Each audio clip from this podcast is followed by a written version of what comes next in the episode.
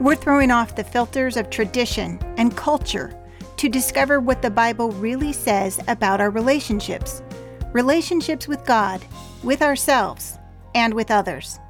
Welcome to this episode of Relationship Truth Unfiltered.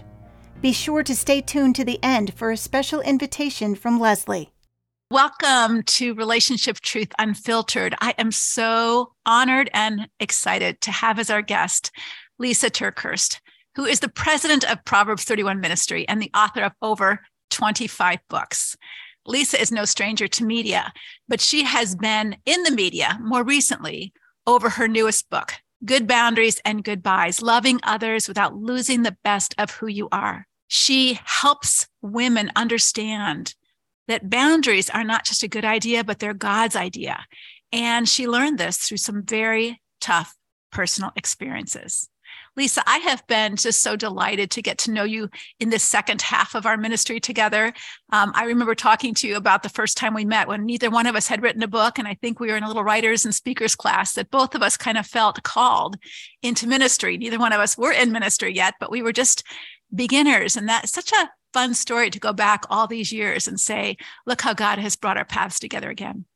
It really is, Leslie. And I'm so thankful for how you've let your ministry unfold and the amazing work that you do on behalf of women, hurting women, women who have lots of questions. And, and you're so wise biblically, but also relationally. I just am so grateful for you. Thank you. Tell us a little bit about before you went through your personal crisis in your marriage, tell us a little bit about your idea about boundaries and whether those things were biblical or whether they were bad. Um, give us a context for this is something that you never expected yourself to write or speak about. So, what tell us about Lysa before the Boundaries book? Yeah, so I have heard of boundaries. I've even read some resources on boundaries. And I guess in some ways I had tried to establish some boundaries, but here's where it fell apart for me. I just didn't have the biblical confidence or the emotional fortitude to implement healthy boundaries and to have the confidence to even have boundary conversations. You know, it's one thing to go, yeah, yeah, we need boundaries. I get it. But it's another whole thing to communicate those and to think ahead of time about the consequences, both with the other person, but also with yourself. You know, boundaries are going to cost you something personally. And then how to communicate boundaries, how to um, uphold your boundaries, and then how to know when to loosen the boundaries or even make the boundaries stronger. I just didn't have, like I said, the biblical confidence or the emotional fortitude for all of that. I had questions.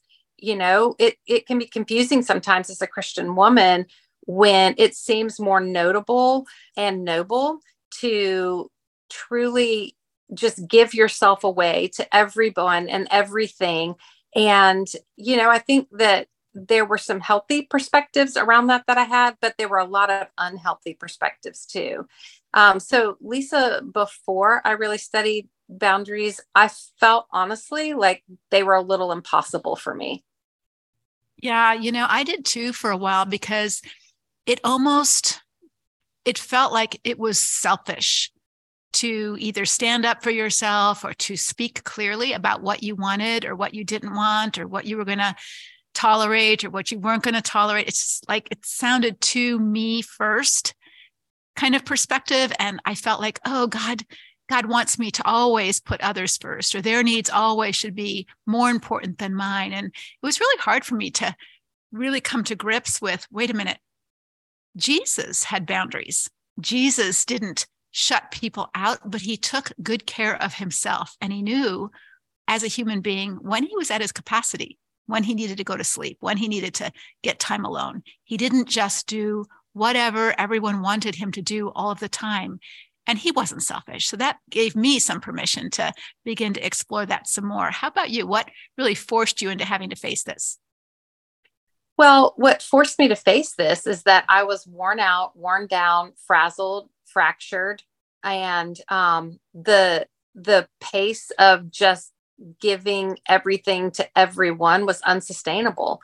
And you know, I I think I also had to get really honest with myself in my own counseling, um, you know, when I sat before my counselor, I I had to get honest about my tendencies toward people pleasing. Now, I wouldn't have necessarily said I struggle with people pleasing, but what I would have said is I like I like for there to be peace in my environment and in order to have peace, I just have to go along with certain things. And you know, I'm willing to pay the price of going along with things because the price of no peace is unbearable. But the price of just going along with some things, you know, I felt like I can handle it, I can handle it, I can handle it until one day I realized, no, I cannot. I cannot handle it. And this is not healthy. It's not sustainable. And so I had to get honest. Why, why, why do, why do I feel like I have the ability to keep the peace somehow when, you know, it, it's, God only calls me to keep peace as far as it depends on me. And, you know, I I also had to get really honest about my motivations. You know, I don't like being misunderstood. I don't like for people to think poorly of me. I I don't want to risk them possibly rejecting me or saying things about me that really don't reflect my heart. Um, and so, because of all of those things, I think it's better to just say yes to their request than to risk them taking away from me the support, the endorsement, the encouragement, whatever it is, you know. But if that person is someone who would walk away from me because I established a healthy boundary, then that should have been my first clue. This probably isn't a healthy dynamic inside this relationship. I love that you bring that up because all of us want healthy relationships. We do want to be honored and valued and cared about and loved, just like we want to give that to other people. And so when we're willing to compromise our integrity or compromise our values or compromise our very personhood and what's important to us, just in order to keep someone happy in the relationship, that is a big red flag that there might be something wrong in the relationship. Yeah. And Leslie, I think I've learned about myself that because I have such an optimistic outlook and I want to believe the best about everything and everyone, which those are not bad qualities, those are good qualities, but anything taken to an extreme can become unhealthy. And I think I just took it to such an extreme that a red flag would literally have to be burning down to the ground before I would tilt my head and go, "Oh, that that was actually kind of red, wasn't it?" You know? And so it's wonderful to be a positive person until you start leapfrogging reality. And so many times I would just jump over behaviors that I saw and I would just try to hurry up, tidy it up somehow and make it better than it, it seemed. You know, I've really had to admit to myself there is a problem when in order to cover up the worst of who someone else is, I have to bury the best of who I am.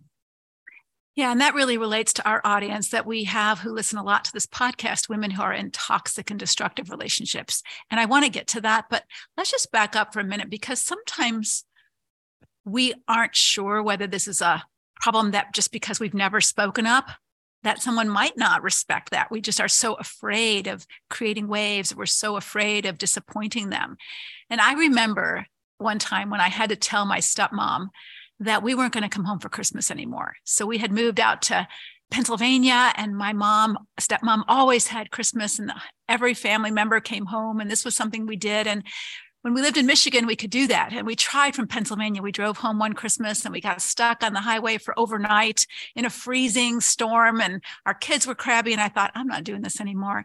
And so I had to let her know that we weren't coming home for Christmas. It was a not a firm boundary, but mom, I don't want to do this anymore. I don't think we can come at Christmas time. And I knew, I knew she was going to be disappointed. And I avoided telling her to like almost Christmas that we weren't coming. But she was fine with it. It's not like she wasn't disappointed. She was disappointed, but she understood. And that taught me a really important lesson with our friends or our family that we do need to speak up about what we want to do or what we don't want to do or what our capacity is. And probably they are going to be disappointed. And that's okay because I would be disappointed too if someone said, Oh, I can't meet you for lunch. I'm tied up with something else. Or my hairdresser said, I can't fit you in this week. I would be disappointed. But that doesn't mean that they're going to cut me out of their life or that they're going to tell me I'm a bad person for disappointing them. And so I think sometimes those of us who are afraid to start speaking up or saying no have to just kind of test the waters to see how the other person responds. Can they be disappointed and still accept our no? Yeah, that's such a good point, Leslie, because healthy people, even if they're disappointed, they will respect healthy boundaries.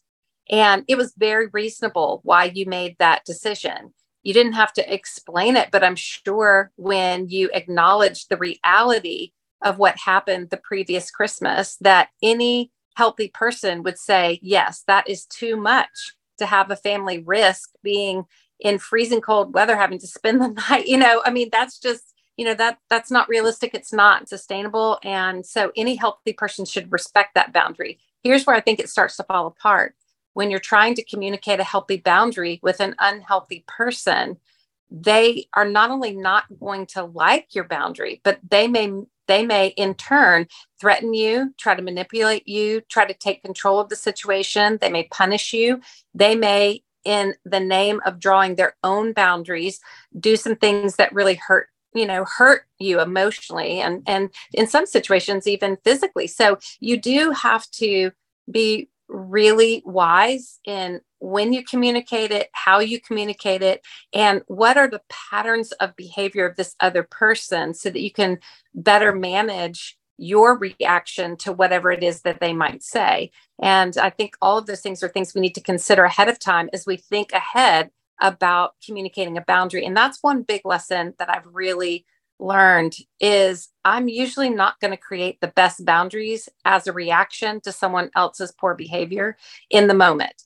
It's better for me to take a step back, assess it, maybe even talk to my Christian counselor or some wise Christian friends about it and get a plan for communicating the boundaries so that it doesn't become a reaction, but rather a well thought out response. I totally agree because sometimes when we just respond out of a reaction that we're mad or we're frustrated or we're annoyed, they can twist that into creating a guilt trip for us. And we're right. It's right. We did behave poorly. And so we erase our boundary because we feel bad about the way we said it or the way we you know stated it um, or maybe it was too strong at the first level so it is really important if we're going to think about say, setting boundaries with people that we start to own our side of the street about how we said it you know taking care to get some counsel if it's a tough boundary with a very personal relationship like a husband or a mother those kind of things but i do think just on a lesser level why is it so hard for christian women just to be honest with their limitations, their capacities, with their own Christian girlfriends um, in relationships. I think it's really hard for us to just say, you know, no, I can't babysit your kids today. That won't work for me. Or no, I can't lend you extra money because I don't have enough to give you. Or no, I can't come and do your laundry today, even though you're sick, because I've got my own laundry to do, or whatever it might be. It's so hard for us to say just no Mm-hmm. It really is. And I think part of the reason is because we're in conflict. Our heart says yes when the reality of our time or our capacity says no. And so we get in conflict. So I think a great communication strategy is to let the other person know that. Just be completely honest when you say, while my heart says yes, yes, yes, the reality of my capacity right now or the reality of my schedule right now or the reality of my limitations right now makes this a no. Now, I can't give that, but here's what I could give. You know, maybe I can't come over and do your laundry, but I could jump on the phone and encourage you. And so I think, I think this is going to require us to take a step back from a flood and rush of demands coming at us and really assessing what is my capacity and where are my limitations so that this becomes less of a reaction and an emotional decision and much more of a logical realistic solution and again that requires some inner work of paying attention to our own capacity and limitation many of us as women have felt like we've got to be heroic rescuers that we have to lose sleep go into debt let ourselves be emotionally or physically sacrificial or even sometimes harmed in order to help someone else. I don't think that's what the Bible teaches. Certainly, we're to sacrifice, sometimes even our life, Jesus says, for the well being or the highest good of another. But to sacrifice ourselves, for example, in Proverbs 6, it says, don't co sign on a loan. That would be sacrificial to co sign on a loan. The Bible tells us don't do that. Don't sacrifice financially for someone who's irresponsible. That's not in their highest good, and it's not in your highest good. And I think that's really helpful for us to kind of think through that when we're helping someone continue to be unhealthy by over functioning for them, sacrificing for them, doing for them what they should be doing for themselves, we're depleting ourselves, but we're also not helping them. We're not loving them well.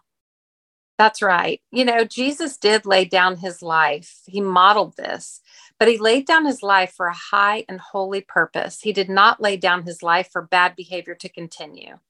And I think we would be wise to think through that. Yeah. And so let's get to the marriage piece because I think sometimes women believe that keeping their marriage together at all costs, at any price, is a high and noble purpose for the sake of their children, for the sake of the ministry for the sake of their husband's reputation for the sake of you know the well-being of the reputation of marriage in the church community um, all of those reasons seem very noble when you're in a destructive and abusive marriage to lay down your life to give up the best of who you are talk about that a little bit lysa well you know i think that there it's really hard to put a blanket statement over all situations. So instead of me telling you what to think, I just want to give you a lot to think about and use my own experiential wisdom. I, I think we have to take a realistic assessment of where are we really at in this relationship. And if we're having, like you've brilliantly taught, Leslie, if we're having difficulties, that's a big difference between a difficulty and a destructive marriage. And, you know, I have watched so many of your videos and appreciated so much of your teaching because this was a real turning point for me to understand the difference. It, it would be great to fight through marriage difficulties because marriage is worth it. You know, I, I am so quick to tell women, you and I just hosted a retreat this past weekend, and I said to the women, if you are having marriage difficulties, fight for your marriage. You know, I would give anything for my marriage of 30 years to have been at least sustainable, at least healthy enough to work on because I didn't want to give up on my marriage and I didn't want to walk away from my marriage. I did not want to be a divorced woman. Those were all things that just grieved my heart to the depth of my being. But at some point, I took a step back and I said, Am I walking away from my marriage?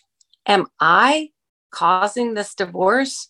No, I am accepting reality that this is no longer sustainable. And I didn't take leaps to that conclusion, I took steps. And I got a lot of wise people surrounding me to help me assess where was I at. And I did fight really hard for my marriage, harder than I've fought for anything else in, in, in, ever in my whole life. And this went on and on and on. And, you know, Leslie, I think when I look back, I, I really did fight for about 10 years, the hardest battle that I've ever fought. Should it have gone on 10 years? Should I have fought for 10 years? I think there were some good reasons for that. And I think there were some really unhealthy reasons for that. But I can't go back and change the past. I do know that my counselor, Jim Cress, says when you know better, you do better. And so that's what I'm doing now.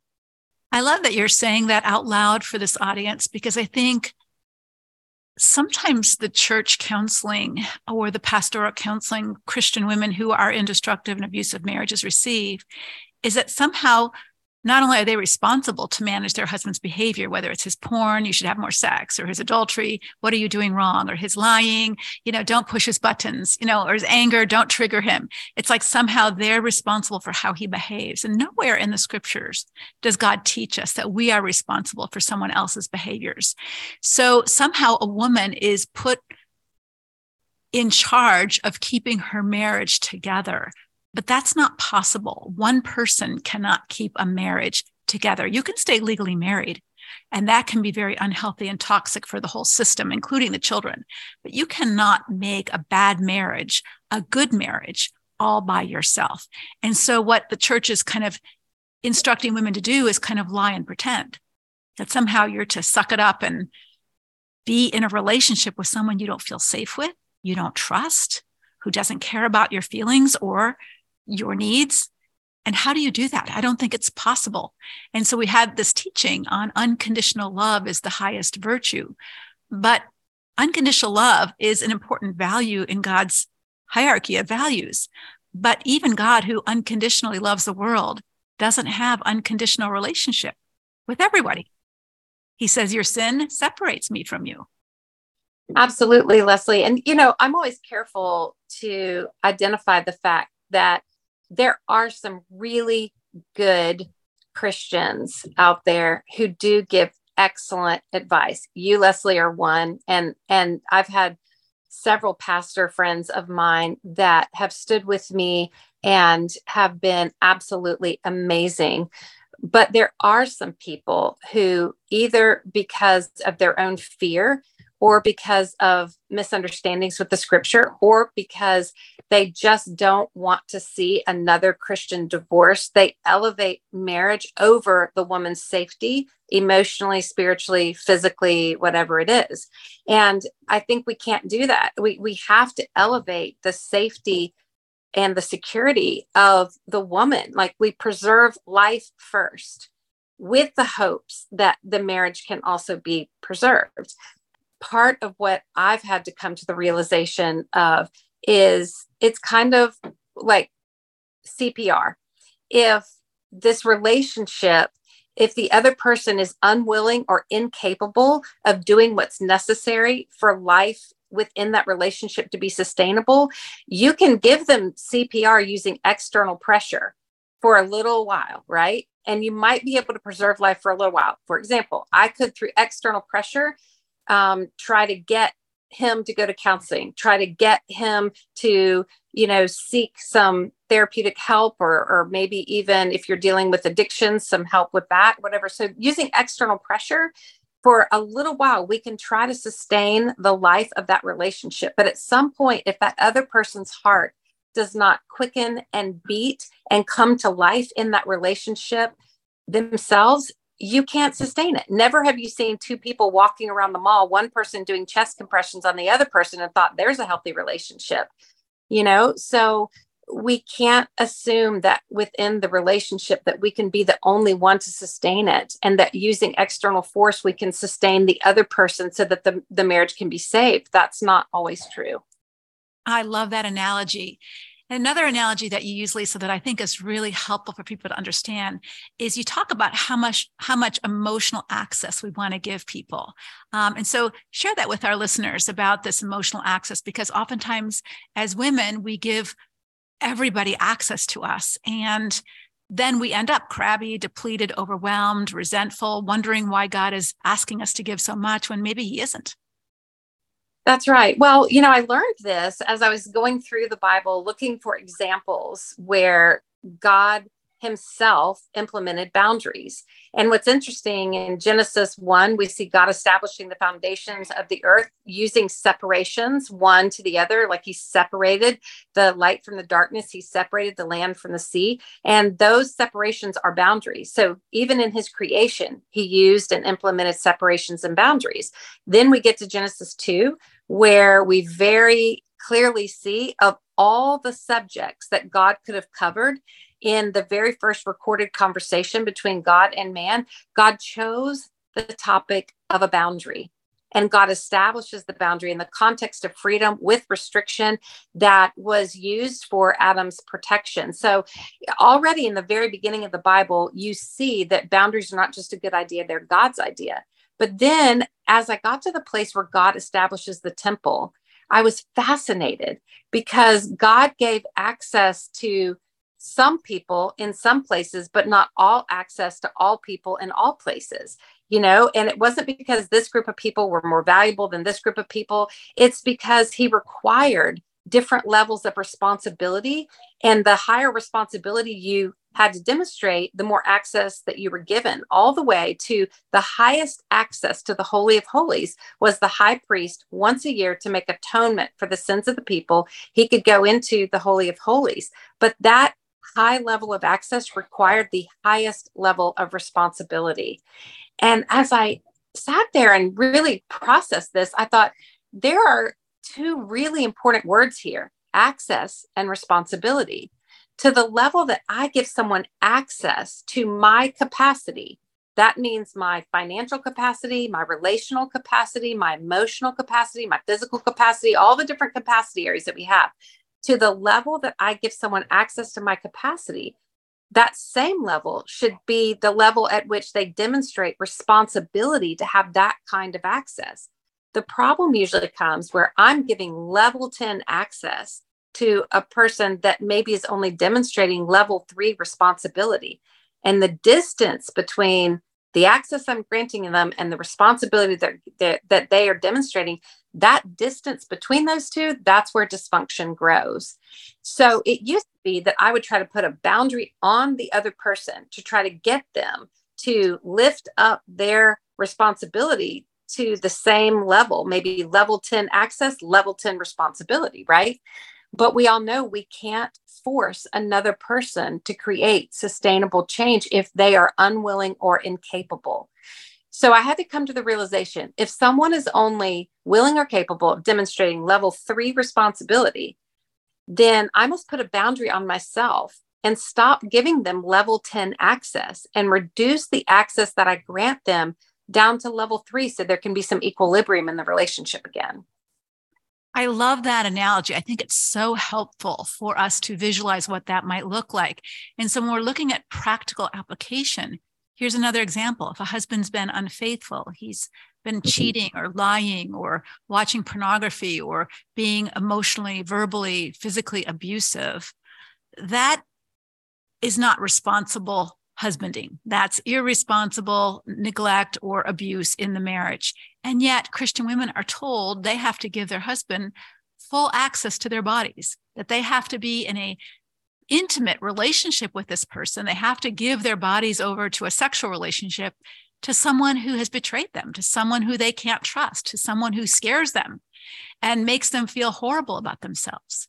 And yet somehow this is God's will. And I think it's so clear to say, hey, when someone acts treacherously, they actually move into the category biblically of an enemy. An enemy is someone you're still supposed to love, Jesus says. Love your enemy, do them good. But it doesn't mean that you give access to your soul, to your physical well being, to your financial well being, to your enemy, precisely because they are your enemy. They have harmed you. Yeah, and I think there's a big safety issue here too. If your husband has been having an affair, then there is the real possibility that there could medically be reasons why it would be unsafe for you to continue to have sexual relations with someone who has gone outside of the marriage. And I mean, you just look at the statistics for sexually transmitted diseases, and this no longer just becomes a thing that's hurt your heart. It could be a thing that absolutely endangers your body. And so remember, we preserve life first, and then we work on the marriage and you know dem- jesus demonstrated this you know eh, people were upset because he was doing things to preserve life on the sabbath. And jesus said wait a minute you know like yes we want to honor the sabbath but we protect life first. So, you know, and if that's true with sexually transmitted diseases and our physical safety, then we have to know that there are spiritual ramifications, there are emotional ramifications that must be tended to as well. And um, no, we are absolutely not called to violate scripture in an order to defend scripture. It is wrong for a husband to have sexual relationship outside of the marriage. Therefore, we don't want to try to defend what is already unbiblical, you know? So we've got to pay attention. This is unbiblical. Therefore, it's unsustainable until we get some help here. And that means medical, physical help, spiritual help, emotional help. Yeah. You talk about life giving boundaries because so often people see boundaries as restrictions as bad as death you know you're not letting me you're not letting me kind of thing so what are your five guidelines for implementing life-giving boundaries Well, you know, Leslie, I encourage people to come up with their own guidelines. So, again, I'm not going to tell you what to think, but I do want to give people a lot to think about. So, with healthy boundaries, I think number one, you have to take a realistic assessment. What's really going on here? And when you hit that point where you're starting to say, I just can't take it anymore, or this is this feels like I just I can't keep going along with this same turmoil. Or you start saying things like, I love this person, but I don't know that I can be around them anymore. And so when we start saying some of those things, what's happening is we have usually had such a lack of boundaries for so long that now it's ratcheted up our reaction to the point where we're tempted to jump to an extreme. And so we don't want to live in extremes. We don't want to live with no boundaries and we don't want to live just shoving people away. Boundaries help us bring it back to the middle and avoid the pitfalls of extreme. So we've got to take a realistic assessment first. And and then I would also say we've got to assess not only where the relationship is, but what are the consequences going to be, both for the other person and for me, if I implement this boundary? And realistically, think about are you willing to pay the price that this establishing a boundary may cost you. And I just started to realize a lot of times I wasn't willing to pay the price of what this boundary would cost me, not because I was trying to just keep this other person happy, but it's because I wanted to keep them happy so they wouldn't take from me something that they were giving to me. And I would fear if they took that from me, I might not be okay in this world because just in truth transparency here. I tend to want from other people what I fear I will not get from God. And so I think we have to count the cost for it. And no one's going to make healthy decisions for us. We have to make healthy decisions for ourselves. And then, number three, what other relationships are going to be affected because of these boundaries? And boundaries are something that it's not just the two people that are in that relationship, but it's it's more people, especially if you have children involved. So, what are the consequences there? But again, we need to make sure that we are making healthy choices, even if the consequences seem painful at first. In the long run, when we play it all the way out, we've got to pursue health, not just happiness in the moment. Trying to keep everybody happy is an exhausting pursuit. And children are very perceptive. You know, one of my favorite parts of the retreat this past weekend is when my children spoke up and just said, Children are more perceptive than what you think, and it does more harm to them for you to try to pretend like everything's okay when they already perceive things are not okay. And so, age appropriate, of course, but we need to think about how do we communicate age appropriately what is going on and how do we look ahead and think about the cost of what is this doing to my kids emotionally when they're discerning things that aren't being communicated? So i think boundaries can help us even with that next layer of people that will be affected. And then the other thing i would say is now once you've established what is a healthy boundary and you've counted the cost then you have to sit down and plan ahead. I love what my counselor, Jim, says that we plan in times of strength for times of struggle. I don't want to just say a boundary in a reactionary moment. You know, I want to think ahead of time what is a healthy boundary in this situation? Of course, not putting the boundary on the other person, but putting the boundary on myself to protect my capacity, not because I'm selfish, but because I'm limited in each area of my capacity. Only God is unlimited. And when we start trying to demonstrate unlimited capacity for other people, we're in essence stepping in the place of God that we were never intended.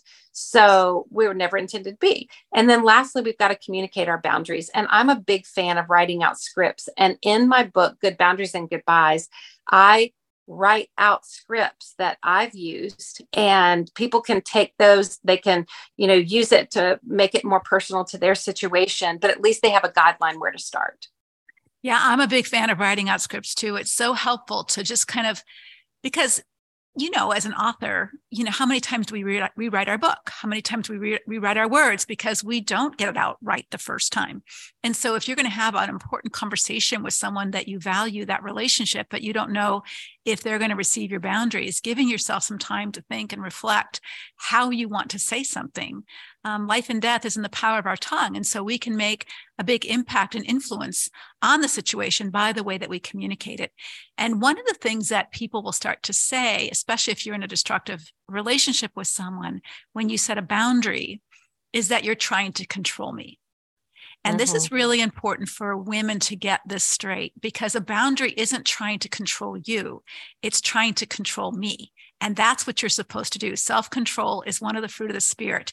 So, for example, let's say that your husband is a road rager and you've decided for a boundary that you're not going to ride in the car with him anymore, nor are you going to go in the car with your children because of the safety issue.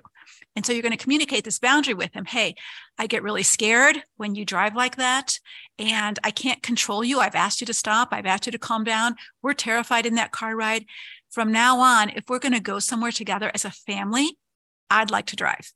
That way, I'm sure we're going to get there safely. Now, he may say, no way. So then what's your consequence? I have to drive myself separately. I'm not willing to drive with you anymore until you can control yourself. And right now, that's not something you're willing to learn to do. So I can't control you, but I can control me. And I'm not getting in the car if you drive. And I think he's not going to like that. He's going to blame you, and you're trying to, I'm not trying to change you. You can drive however you want. I'm just not getting in the car with you. And I think mm-hmm. this is really important for women to understand that you do have the right to protect you and your children's safety. The prudent see danger and take refuge. God cares about your safety. As I'm reading through the Psalms, I think, oh my gosh, how many times does God talk about safety? That David talks about safety and he's praying to God for safety, and God cares about his people's safety. And you can care about that too. Absolutely. And not only that, but it's our responsibility. Like you mentioned, you know, God does not call us to control other people, but He does call us as a fruit of the Spirit to remain self controlled. So it's my responsibility that if I want the best of who Lysa is, then I must remain self controlled. And for me to remain self controlled and be honoring of God's um, you know, of the fruit of the spirit in me, called self control, of God's Holy Spirit in me, then I need to position myself for success there. I did a really interesting activity, Leslie. I sat down and I wrote out two lists. First list was who is the best of Lysa? And so I wrote down all these qualities that I know when I am self controlled, these are the qualities that are front and center in my relationships. And then I wrote down the list but when I get pushed past my limitations, what does Lysa look like? And the list was not very pleasant at all. And it's the worst of Lysa that then would be front and center in that relationship. And so part of the communication strategy could be as your wife, I want the best of me to stay front and center in this relationship as much as possible. And because of that, I need to remain self controlled. And in order for me to remain self control, my responsibility is to take control of things for myself, not to control you, but I need to position myself so I can control myself.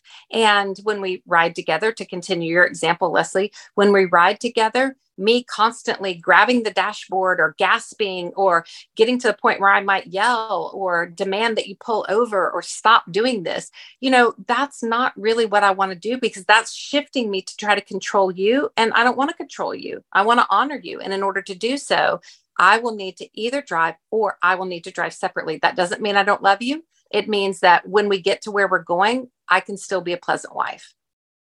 Perfect. This is so important. And I think, again, we as Christian women have not lived in reality is that we do have limited capacity because we sort of use these verses like I can do all things through Christ who strengthens me and you know other verses that say I have unlimited capacity. But actually this weekend during our small group one of the examples I used and I think we can all relate to this is we are all very cognizant of our capacity physically. Like we know that we can't stay up for 48 hours before falling asleep that we have limited capacity for how long we can stay awake and still function. We have limited capacity for how long we can hold our bodily functions. Like we don't pee our pants anymore, but if we just keep holding it and holding it sooner or later, we will dishonor ourselves. We can't hold it endlessly. And we learn our capacity as children. Part of maturing is learning capacity. How long can you wait before you can't wait anymore? How long can you hold a bowel movement before you can't hold it anymore? Or when are you going to vomit? You know, sort of when you're going to do it. You don't want to vomit on yourself or someone else. But in the same way, I think it's really important for people to learn their emotional capacity. And so mm-hmm. often we allow ourselves to get provoked and annoyed and upset way beyond our capacity to contain our ugly emotions that are going to come flying out if we let ourselves get too tired or too provoked. And so, just like you would say in the middle of an argument to your husband, I've got to go to the bathroom. If you had to go to the bathroom, you wouldn't just sit there and pee all over yourself. In the same way, if you're going to burst out with some ugly words, like you said, and I'm not going to show up the way I want to show up, I've got to get myself to safety so that I can regroup and do what I need to do to be a better version of me. And that means I can't listen to this anymore, or I can't even live with this anymore. This is too toxic. Just like if you were living in a house with rats or termites or black mold, you might say, My capacity to endure this is at its max. I can't do this anymore. And that's okay. It is okay. Sometimes, in an effort to not be selfish, which we don't want to be selfish. So, it is good to check ourselves like, is this a realistic limitation in my capacity or am I being selfish here? I think it's okay to check ourselves there, but we don't want to take that desire to not be selfish to the extreme where we allow ourselves to be pushed past our capacity. And I think it is really important. One of my favorite parts of my book, Good Boundaries and Goodbyes, is a whole section at the very back of the book where I go through Bible verses that have been weaponized against us in order to make us drop our boundaries. And so it's a really important section of the book. We list the verse that is sometimes weaponized to make you think that having boundaries is not good. And here's how the verse has been misinterpreted. Here's the correct interpretation, doing theological study and being responsible, you know, for that interpretation. Here's what someone might say to you, and here is how you can respond using all of the correct theological interpretation of the verse. I really think this is the most important section of my entire book, especially for Christian women, because we do want to make sure that we have the biblical confidence and the emotional fortitude to draw appropriate healthy boundaries because that will give us a different kind of confidence, awareness, and respect for all parties involved. Lysa, I loved that section of your book. I have referred that in our support groups for our ministry, and I think it was done so well. Let's give a couple of examples like, well, you know, God hates divorce. How would you respond to that? Well, in the original version of the Bible, um, that's actually not what the original manuscript said. Now, this is one of this is a very highly studied and you know different theologians have different interpretations but i feel like the most responsible interpretation of the original language is that when a man hates and divorces his wife he does violence against the one he should protect and as a matter of fact, some versions of our Bible today still say that. But when the King James Version came along, it was changed to God hates divorce. And you can see how obviously God would hate what divorce does to people. God would hate for a husband to do violence against the one he should protect.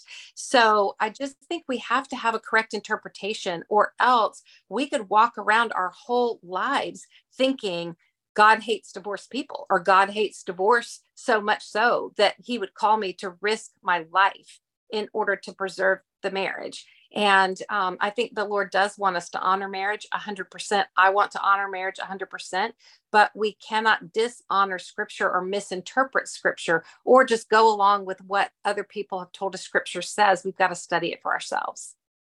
I love that you say that as a Bible teacher, Lysa, that you're not telling them what to think. You're giving them a lot to think about, that we are called to be stewards of our life, of our life story.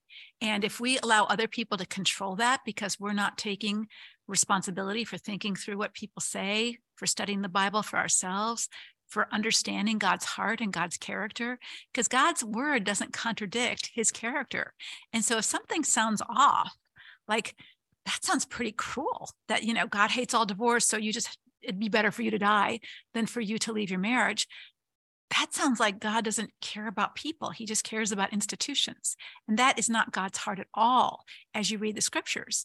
And so I think it's really important that women learn that maybe someone who you've really listened to and trusted doesn't have the full picture on some things because you're responsible to steward your mind and your heart and to think through. And the Holy Spirit says he'll teach you what the truth is. And so, yes, get lots of counsel we do want to listen to wise others in our life. And we also want to learn to think for ourselves.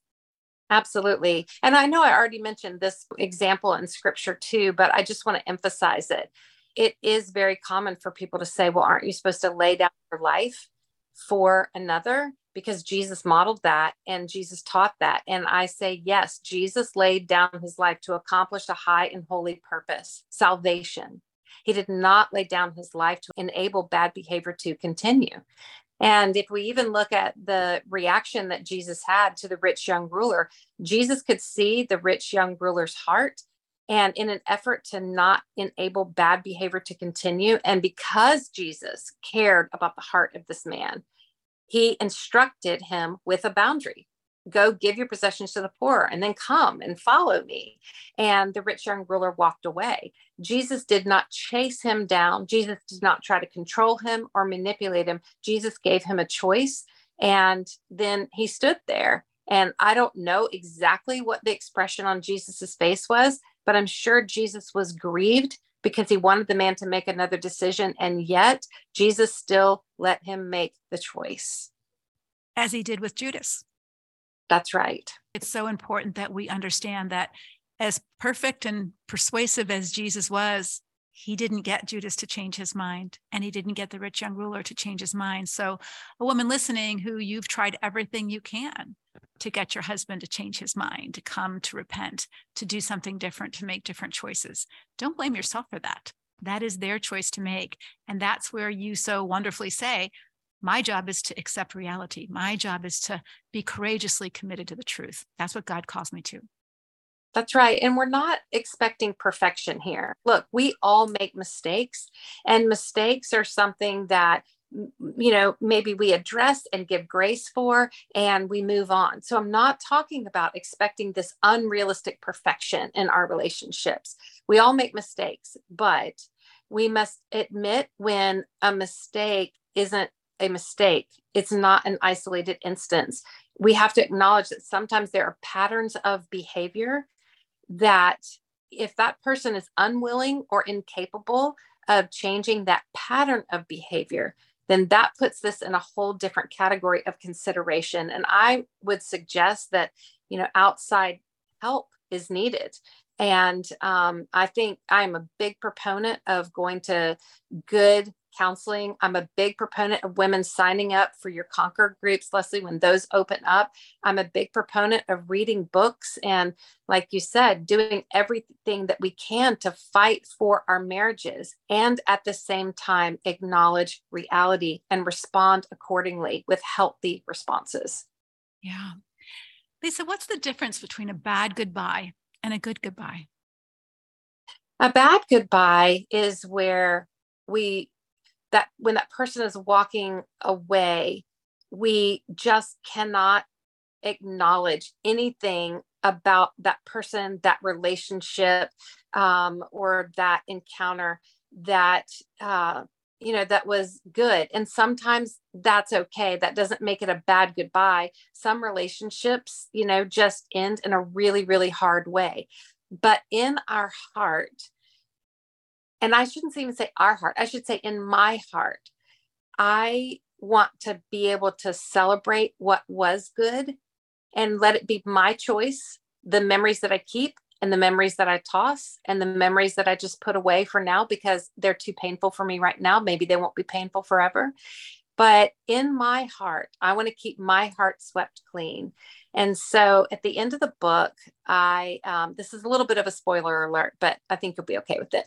At the end of the book, I tell a story about what I did with my wedding ring because it was really hard for me to take off my wedding my, my wedding ring and yet when i knew that i had to accept reality of what was happening and that this was no longer a biblical marriage and this was no longer a sustainable marriage it took me a long time but when i did i took my wedding ring off i tucked it in the pages of a really special bible and I put it high on my shelf. And in my heart, I whispered, Goodbye, goodbye.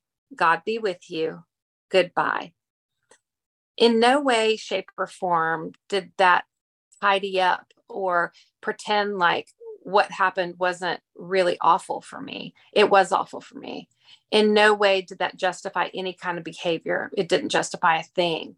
But what it did do is instead of sending that person off with disgust, which just would leave such a heavy feeling in my heart, I wanted to send that person off by imagining just placing them in the hands of God and then me accepting reality, putting a stake in the ground. And even when I say enough is enough, I can send that person off. Goodbye, goodbye. God be with you. Goodbye.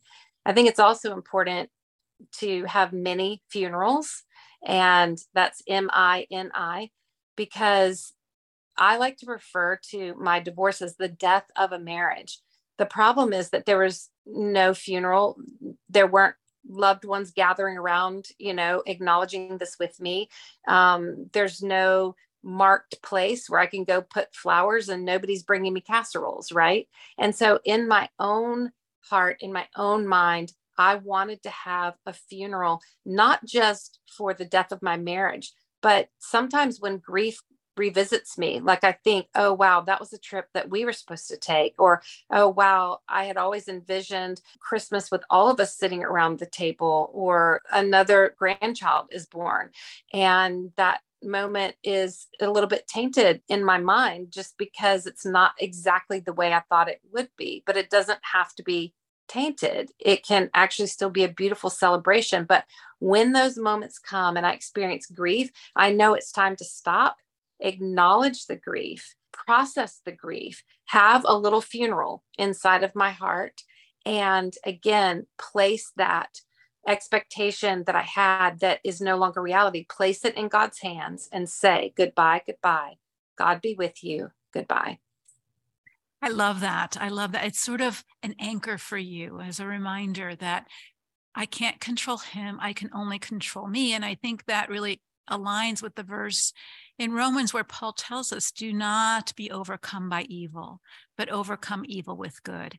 And it doesn't mean that you're going to overcome the evil in the other person or what they've done to you, but it's sort of like when someone does these things to us, whether it's our husband or our parent or our boss or whoever, um, they shoot these poisonous darts at our hearts.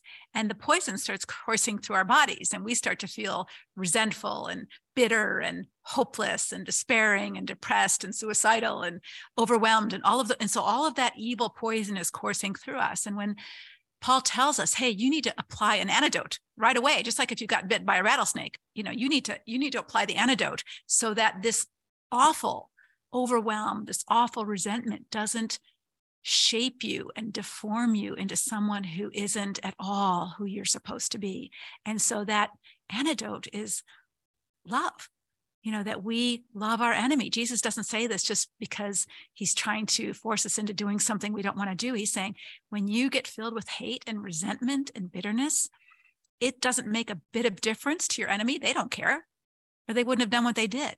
But it'll make a huge difference in you if you let that poison stay in your system. So I think these awarenesses of, oops, I just got hit with the poison arrow again, or I just got bit by the poisonous snake again. And what do I need to do to apply that antidote, whatever ritual it works for you?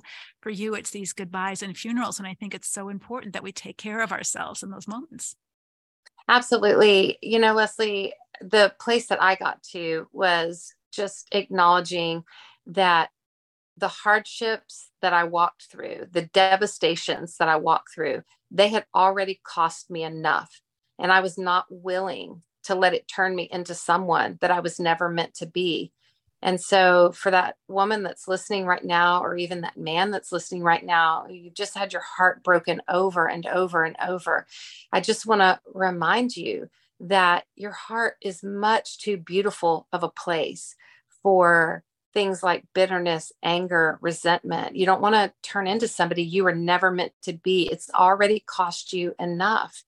And, you know, today, is a part of your story. What happened in the past is a part of your story, but it's not the whole story. And we get an opportunity to walk into our future and decide, make some really good decisions. You know, when you've been in a destructive marriage, you feel like a lot of the decisions were taken away from you, but now you have the opportunity to walk on from here. You have a blank slate. And that doesn't mean that there aren't already pages in your book. There are but this new page that you're turning, decide who do I really want to be? And then go after that. Honor God and honor your children, honor the people around you, but most of all, honor who you feel you are called to be. And I think that's really important. I love that. And ultimately, what we're trying to actually grow into are God centered people and not people centered people. Because when we're afraid that they're not going to give us something, that God is only going to be able to give us like approval and unconditional love. And we keep not setting boundaries because we want their love or their approval or their at a boy or at a girl kind of thing. By really coming to terms with saying, God, I want what you want for my life, and I want to be the best version of myself that you created me to be. And sometimes the people who we have to set the toughest boundaries with did not want us to grow into that person. They wanted us to stay small. They wanted us to stay worshiping and revolving our lives around their life instead of building our own. And so this is an opportunity for us to reorient and really become more focused on who am I, God, and who did you call me to be? And it might be that I'm going to be a stronger, completely different person if I'm not standing under someone else's shadow. That's right. And Leslie, I, my heart just feels so tender right now that someone may be listening and you may feel like, I hear what you're saying, and yet because of this reason or because of this complication or because of this fear or because of this certain reality that i'm facing i can't do all of this. Like some of this really good stuff it just it just doesn't apply to my situation. And and to that i want to say i am so sorry that you're in that situation. And you may be absolutely right. There may be things that you can't do right now but that's the moment where you say, and yet I'm going to get as much knowledge and wisdom as I can because while I can't do some things, I can do some things. And I want to discover what are those things I can do. And I think boundaries are a wonderful solution to enter into your consideration. And I think in some way they will start to empower you for the decisions that you can make. I love that. And sometimes these decisions are the smallest ones, like, hey, I'm going to set a boundary with myself. And instead of staying up till one o'clock angry and on social media, I'm going to go to bed and I'm going to get a good night's sleep. And I'm going to start walking every day because that makes me feel better. Small little steps forward. You might not be able to go to court and win a custody case or those big deal things, but sometimes the smallest choices can start a new sense of efficacy and, and strength in your soul and in your spirit that you can move forward and you will get through this. That's right. Amen to that, Leslie. I have told people over and over, over, I really do feel like I have licked the floor of hell and I live to tell about it. And now I'm not only living to tell about it, but I am allowing the experiences that I had and and the pain that I walk through. I I want to mm-hmm. help other people, and so I pray that some part of today's podcast and some part of the book Good Boundaries and Goodbyes helps you. And if so, then I can already start to see how God took the worst most awful thing that I've ever been through and is somehow even using that for his good. That's a Joseph story for sure. And that makes us actually feel good that when our pain is used for God's glory and God's helping others, it's not like we would ever wish to go through it, but we can begin to see some purpose, that it's not just meaningless and it wasn't just wasted, that we can see that we've grown, our children have grown, um, people are impacted, that we can support someone behind us because we know exactly how they feel. And creating that sense of, wow, God's going to use the mess and create a message, or He's going to use what you meant for evil in my life and He's going to use it for good. Create such a spirit of hope and strength and trust in God. And that, if you end up there after what you've gone through, that can be the best place you can land. Absolutely. And one other part of that, too, Leslie, I never knew how much I needed to dig into the Bible on a deeper level. And this experience forced me to do that. I never realized how much I needed to go to really good Christian counseling. And yet, now that I've walked through this, this kind of forced me to do what I needed to do already. And so, even though I still have those moments where I just, I so wish this wasn't my story, I can see that it is my story. I can accept reality that it is my story. And yet at the same time, I can see, wow, I have grown so much. So this situation, it didn't win. The enemy didn't win here. I'm I'm gonna win here. And um, yeah, my life looks completely different than I thought it would, but different doesn't always mean awful. It just means maybe an awful time period where I have to get used to the different. And then suddenly one day I wake up and now I'm kind of walking in this place where I've accepted reality and the different is actually beautiful and I'm okay. I made it. And you will too, friend. You really will. Thank you, Lysa. Would you pray for those who are listening who might be right in the smack of breakdown, right in the middle of the trauma. You know what that feels like. You've been there and you know how much we need the comfort and wisdom of the Lord. Would you pray? Absolutely. Lord, I pray for that woman right now who maybe she's just made a really, another really hard discovery, or maybe things are going in a direction that she so hoped they wouldn't go. Whatever it is, Lord, I pray that you would wrap your tender mercy around her that you would help her know, of course, this hurts. Of course, it does. And it's okay to cry. Cry as much as you need to cry. And it is okay to get help. It is okay to use your voice to tell some safe people around you that you need help and to get the help that you need. And it is okay to take an honest assessment of what you're facing. And it is okay to give yourself the grace to take a season off. It is okay to give yourself the grace to um, just have this moment where you deeply grieve what is lost. And Lord, then I pray that you would give her the strength to stand back up again, I pray that you would give her the strength to see that not all hope is lost, even if her life looks very different, that there can still be this beautiful, hope filled future.